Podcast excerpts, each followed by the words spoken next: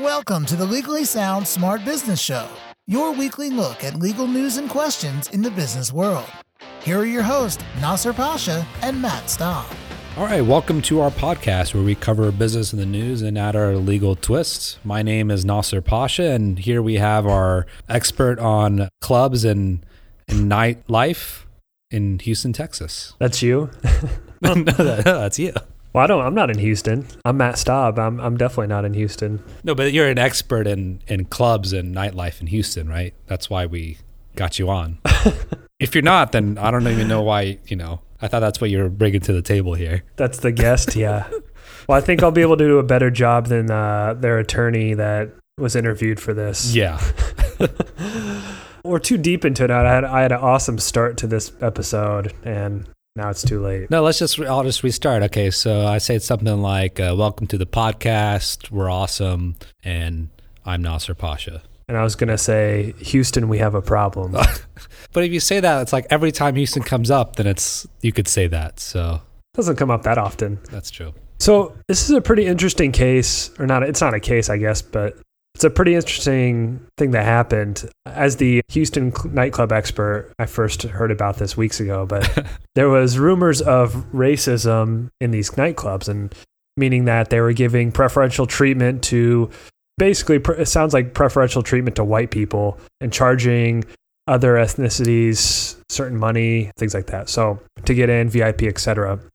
So a local news station, Channel 2 investigates tested this out and they sent groups of people at different times of the night to a few different clubs. I think most of them were okay, but there was one, yeah, Gaslamp. This is where they really ran into problems. And so what they did, they sent a group of white people, a group of black females, both of those groups didn't have to pay any money. They sent a group of Hispanic females. I think they got in free as well, but had to pay the VIP or something. They sent black males in. I think they had to pay a cover just to get in. So it got increasingly worse. And they're even asking follow up questions with the bouncer, things like that.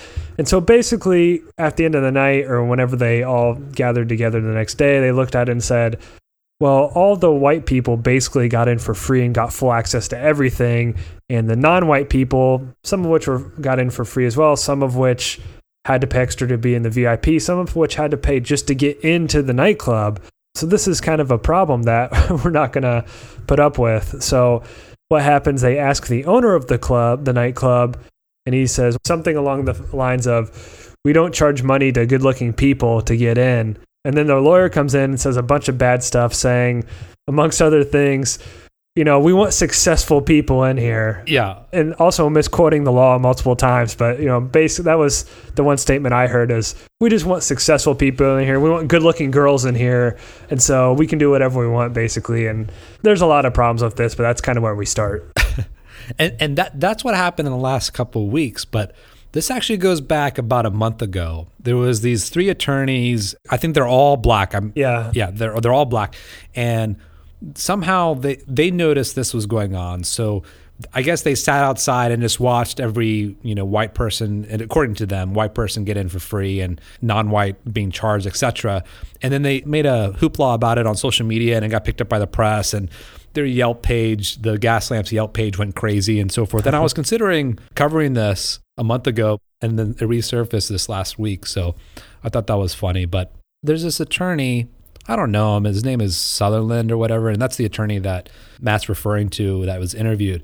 But apparently there's this one write up, it's called Above the Law or a, a blog on Above the Law. It's a popular legal blog. And this guy describes this video that apparently Sutherland released, which I'm accessing now. Apparently, it's taken down. I, you notice that? I couldn't get to it either. But he mentions how Sutherland claims that around two minutes and 44 seconds, the fact is that federal discrimination law does not cover nightclubs, which is like the most ridiculous statement to say. And I think what, what he's trying to say is that you know, nightclubs don't apply because it's a private club. It's not a place of public accommodation, which again is not true. And the reason why he's trying to say that is because if you're a restaurant or a place that's considered a public accommodation, which by the way, nightclub is, then you can't discriminate based upon all those different classes of people that we all know about, which is, of course, one of them is is race. And so if you're a place of public accommodation and you're discriminating based upon the color of one's skin, you know, whether it's charging one and not charging the other,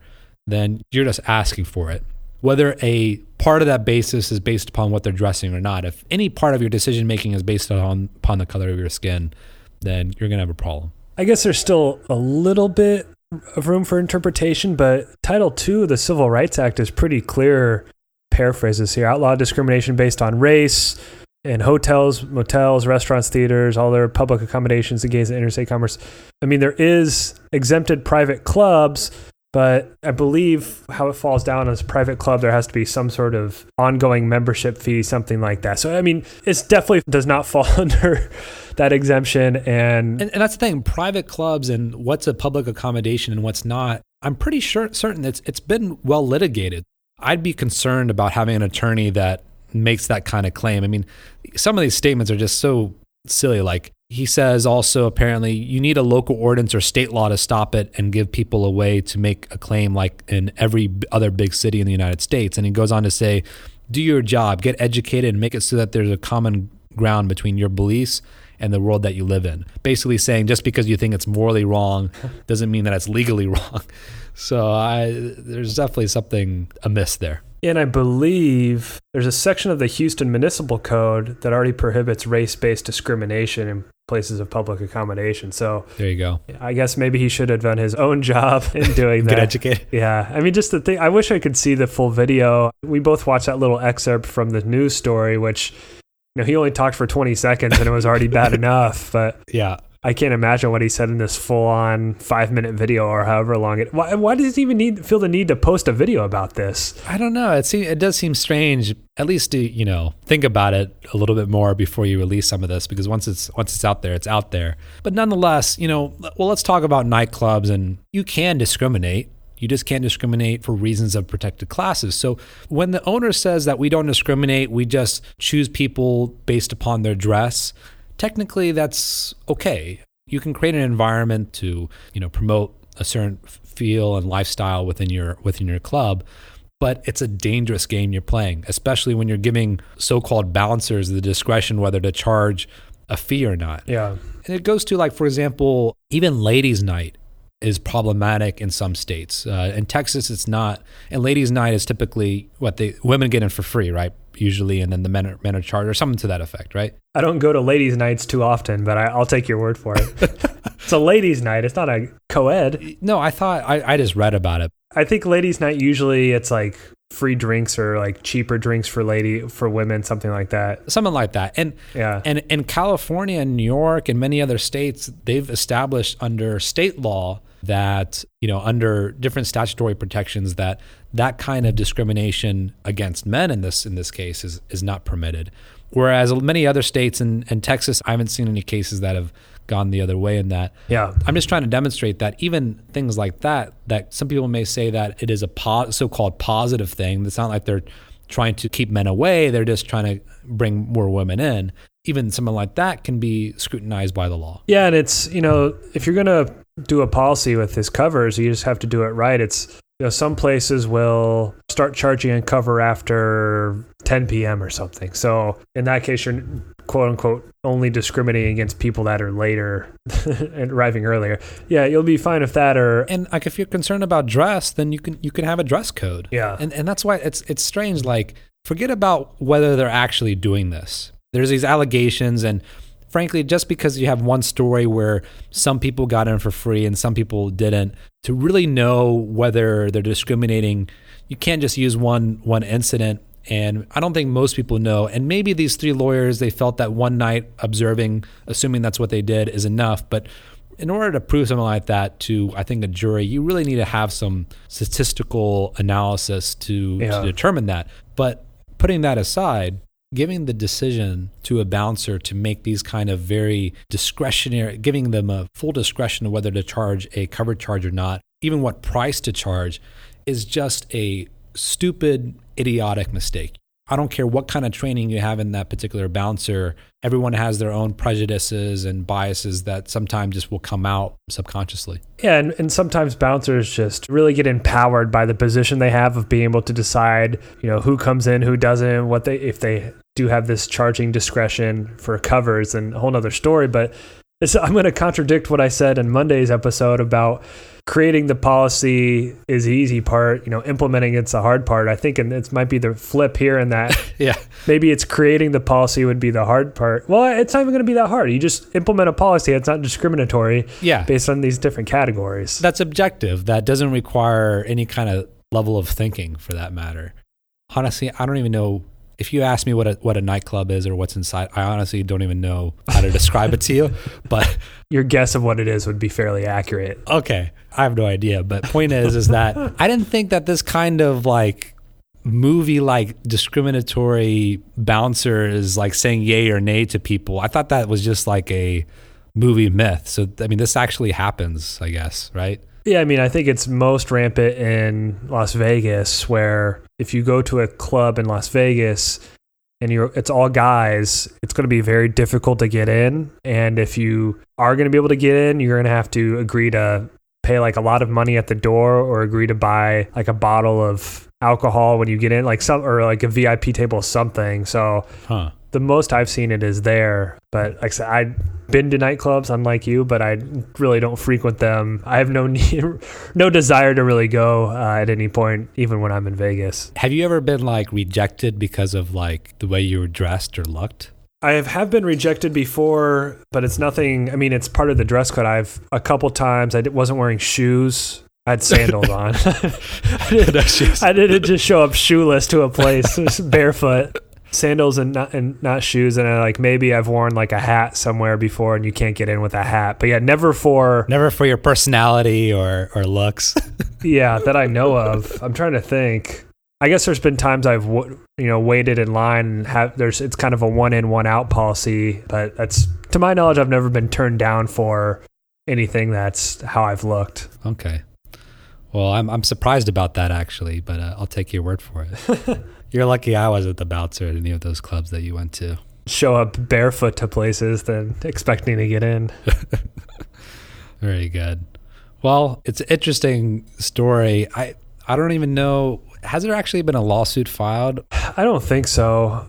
I was going to mention one more thing about. I had to screenshot it because I didn't know whether it'd be cha- taken down or not. So once I read this, I went to their Yelp page. Oh yeah, I saw that. They had one and a half stars. Two at the time when I did it over 200 reviews. But they had this thing I never, I'd actually never seen this before on a Yelp page. It basically it kind of blocked their whole page, but you can still kind of see and read some of the reviews. But it was an active cleanup alert. Basically, they got an insane amount of traffic because they're quote unquote racist, and so people just flooded this their Yelp page, posting all these one star reviews. So Yelp apparently is in the process of sorting through these and finding out which ones are legitimate and which ones aren't maybe but which is fair. I mean i mean that yeah it's fair. That's what yelp should be doing. I mean should have happened to that pizza place in indiana.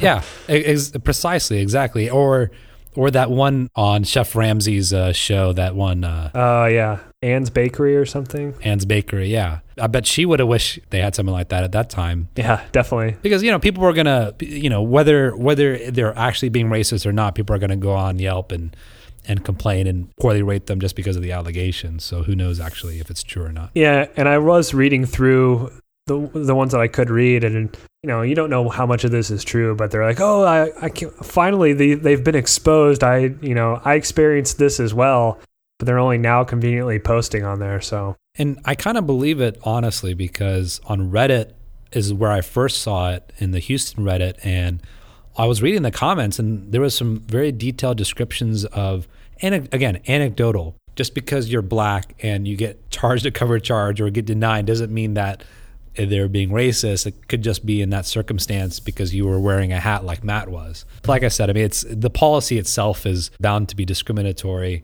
So in that respect, I have no real sympathy for this club. I mean, they're just they want to create this dream atmosphere, and uh, it's really backfired. Well, I think um, I think I'm gonna go have some dinner. Well, I thought you're gonna. It's Thursday night in Houston. You're gonna go to the Gaslamp. Yeah, I mean, hopefully they have uh, some food there. We'll see if I can get in. They might have temporarily shut down. I think I saw somewhere else. Did they? Well, they did have in the news article. They did have. They did say that they've temporarily suspended all cover charges, right, and outside the door. but then the VIP is still different or something to that effect. I don't know. Uh, well, yeah, just let me know after you go there tonight. Yeah, I'll I'll meet you there. In fact. All right. Keep it sound, keep it smart. This has been the Legally Sound Smart Business Show with your hosts Nasser Pasha and Matt Staub. The Legally Sound Smart Business Show is your weekly look at legal news and questions in the business world.